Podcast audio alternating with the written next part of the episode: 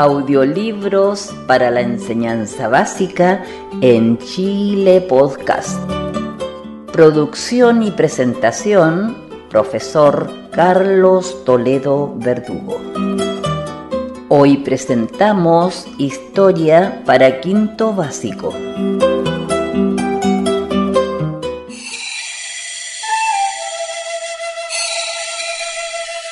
Audiolibro número 5, Historia Quinto Básico, página 55. La batalla de Curalaba y el fin de la conquista. En el año 1598, en la localidad de Curalaba, se produjo la batalla más importante de la Guerra de Arauco. En esa oportunidad, el Toki Pelantaru derrotó a las fuerzas españolas dirigidas por el gobernador Martín Oñez de Loyola. ¿Por qué esta batalla resultó ser tan importante para la historia de Chile? Primero, por segunda vez muere la máxima autoridad del reino. El gobernador en ejercicio, Martín Oñez de Loyola, sale herido de muerte. Segundo, los araucanos destruyen todas las ciudades localizadas al sur del río Biobío. Tercero, la población española se concentra entre La Serena y Concepción. Cuarto, Concepción pasará a reforzar su calidad de ciudad militar y fronteriza. Asume un carácter de ciudad estratégica. Quinto, al destruirse las ciudades del sur, los españoles deben abandonar los lavaderos de oro y otras actividades productivas que se realizaban al sur de Concepción. Sexto, debido a su carácter estratégico, la ciudad de Valdivia quedará en manos del virreinato del Perú. El fuerte será utilizado para dificultar el avance de los piratas ingleses por el Océano Pacífico. Séptimo, como la población se asentara principalmente en la zona central, esta zona se convirtió en el centro económico y cultural del Reino de Chile. Octavo, el ejército de encomenderos, mal aprovisionado, es reemplazado por un ejército profesional, con soldados llegados desde el Perú y costeado por el Real Situado, dineros que provenían del virreinato del Perú. Otra razón, a partir del año 1602, llegan a Chile 2.000 soldados españoles, con lo que se produce un importante incremento de la población de ese origen. Y finalmente, el rey Felipe III es convencido de que los indígenas que todavía se rebelan contra el rey de España y la Iglesia deben ser capturados y vendidos como esclavos. En el año 1608 se decreta la esclavitud indígena para todos los indios rebeldes.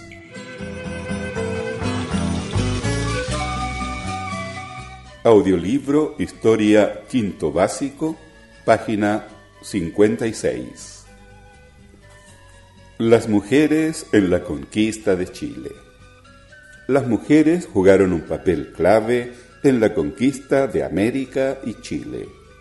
Lamentablemente, la documentación oficial y la historiografía ha olvidado a las mujeres. Es necesario hacer un esfuerzo para estudiar su rol en la historia, no solo en la conquista, sino a lo largo de toda la historia de Chile. El porcentaje de mujeres que vino al Nuevo Mundo a través de España llegó a ser de hasta un 28,5% en el periodo entre 1560 y 1579. De las 5.013 mujeres registradas que llegan a América en esta veintena, 1.980, cerca del 40%, eran casadas o viudas, y 3.024, o sea el 60%, eran mujeres solteras. Una vez lograda la conquista, aparte de las labores domésticas, muchas mujeres casadas con conquistadores enriquecidos se dedicaron a la caridad y participar en cofradías religiosas. Por ejemplo, la esposa de Pedro de Valdivia, doña Marina, que llegó al reino de Chile poco después de la muerte de su marido, vivió en Santiago, en una casona cerca de la iglesia de San Francisco, asistiendo a los pobres y entregándoles mantención a los sacerdotes. También la mujer indígena tuvo una importante participación en el proceso de conquista, defendiendo sus tierras junto a sus comunidades y, por el contrario, sirviendo de apoyo a las huestes españolas, donde tuvieron un rol clave en el éxito de la conquista.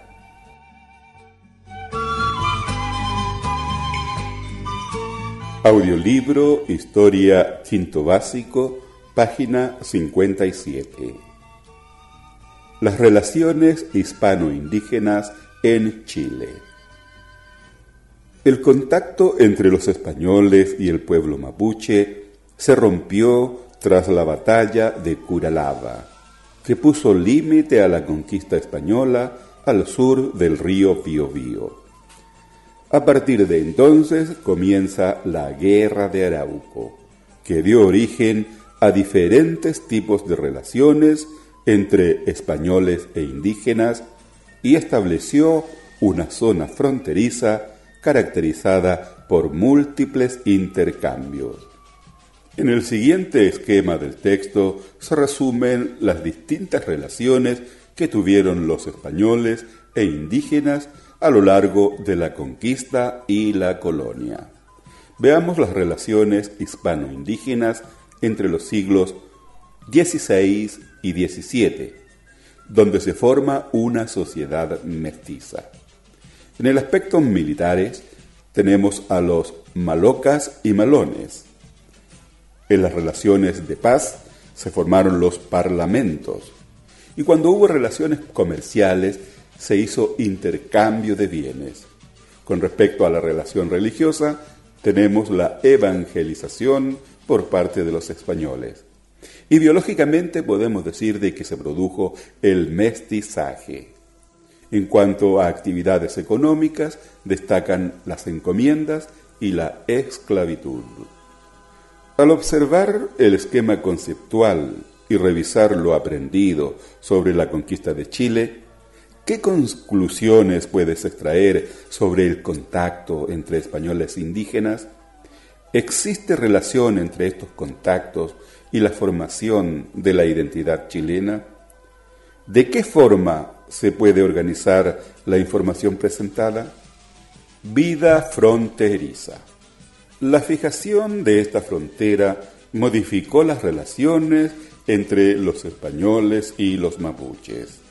El contacto permanente de españoles e indios a través de ella no solo implicó guerras, disputas y comercio, sino que nacieron nuevas relaciones que incluían la búsqueda de la paz.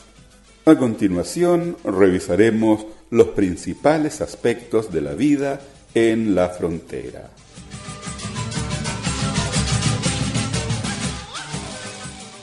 Audiolibro Historia, Quinto Básico, página 58. Relaciones bélicas, las malocas y malones.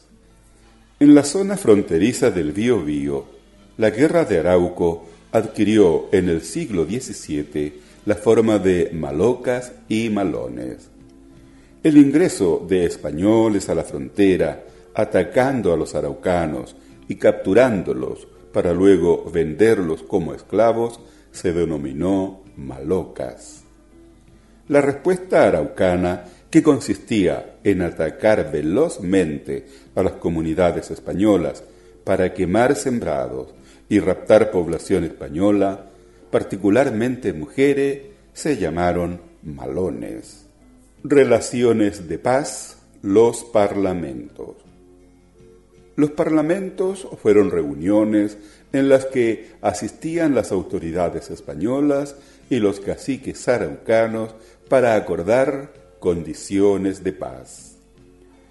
La organización de un parlamento no era tarea fácil. Para prepararlo se llevaban a cabo varios encuentros entre delegados de ambas partes y se buscaba un lugar neutral que ofreciera seguridad a ambos grupos.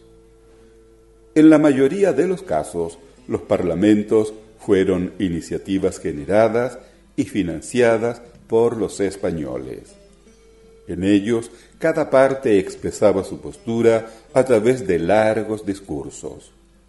Los oradores indígenas aprovechaban la oportunidad para quejarse de los abusos españoles, al mismo tiempo que realizaban propuestas para mejorar las relaciones. Por su parte, los oradores españoles se comprometían a respetar los acuerdos de paz. Finalmente, ambas partes asumían el compromiso de mantener la paz.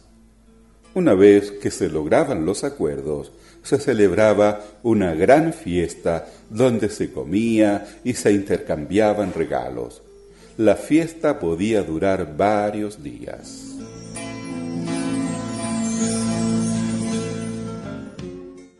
Audiolibro Historia Quinto Básico, página 59. Consecuencias de la conquista de América. ¿Qué consecuencias tuvo la conquista? ¿Puedes identificar en el presente alguna de ellas? Las principales consecuencias de la conquista de América fueron la muerte de miles de indígenas, el trabajo, la guerra, pero por sobre todo las enfermedades como la gripe o la viruela provocaron una verdadera catástrofe demográfica indígena. Se calcula que hacia el año 1550 la población mapuche alcanzaba 1 millón de habitantes. A finales del siglo esa cifra se redujo a la mitad. En otras zonas de América la situación fue peor. Por ejemplo, en las islas del Mar Caribe, en la actualidad no existe población de origen indígena. Otra consecuencia de la conquista de América, surge la población mestiza. El cruce y la relación entre españoles e indígenas dio origen a los mestizos, que constituyen la mayoría de la población actual del continente. Otra consecuencia, fuertes cambios en los pueblos y comunidades indígenas.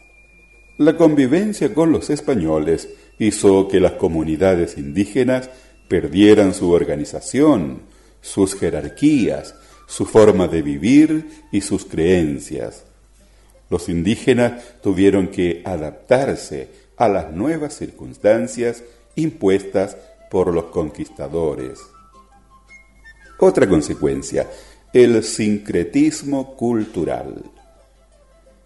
A pesar de lo anterior, muchas tradiciones indígenas lograron sobrevivir y se mezclaron con las tradiciones españolas.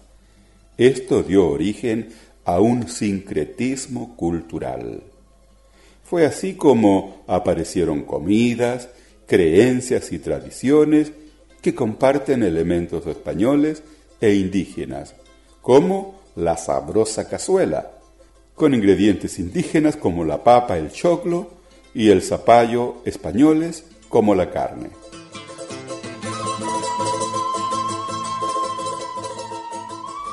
Audiolibro Historia, Quinto Básico, página 60. El surgimiento de una nueva cosmovisión.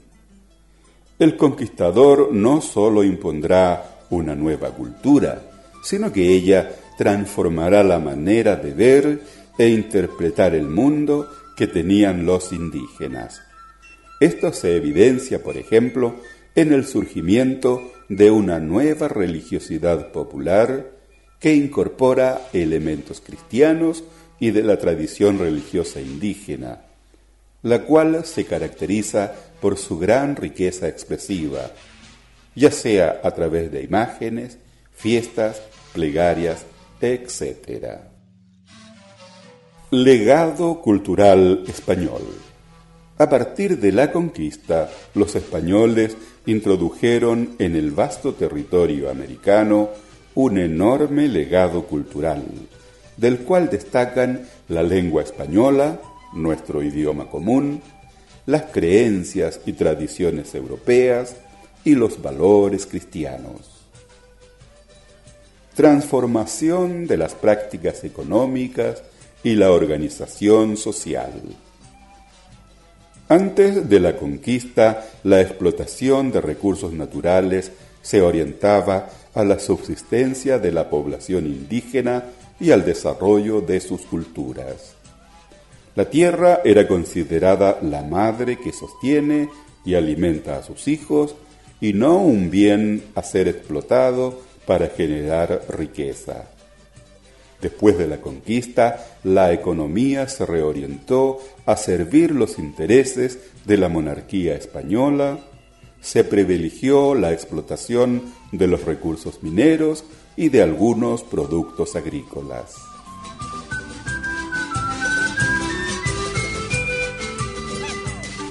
Audiolibro Historia Quinto Básico, página 61.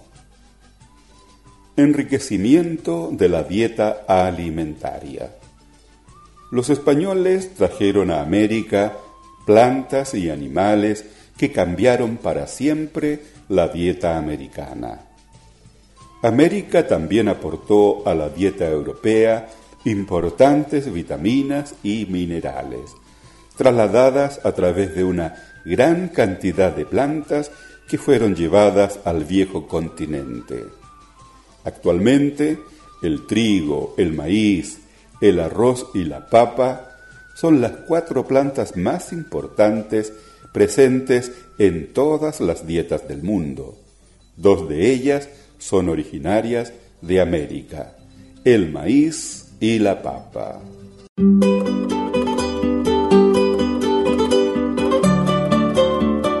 Esto fue Audiolibros para la enseñanza básica en Chile Podcast. Un cordial saludo y hasta la próxima vez.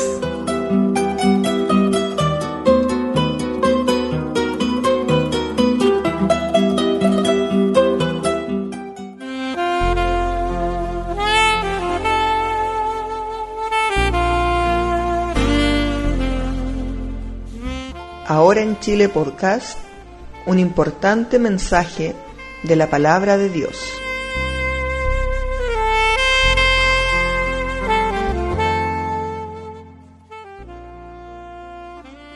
Señor, no retengas de mí tu misericordia. Tu misericordia y tu verdad me guarden siempre. Señor, no retengas de mí tu misericordia. Tu misericordia y tu verdad me guarden siempre. Salmos 40:11.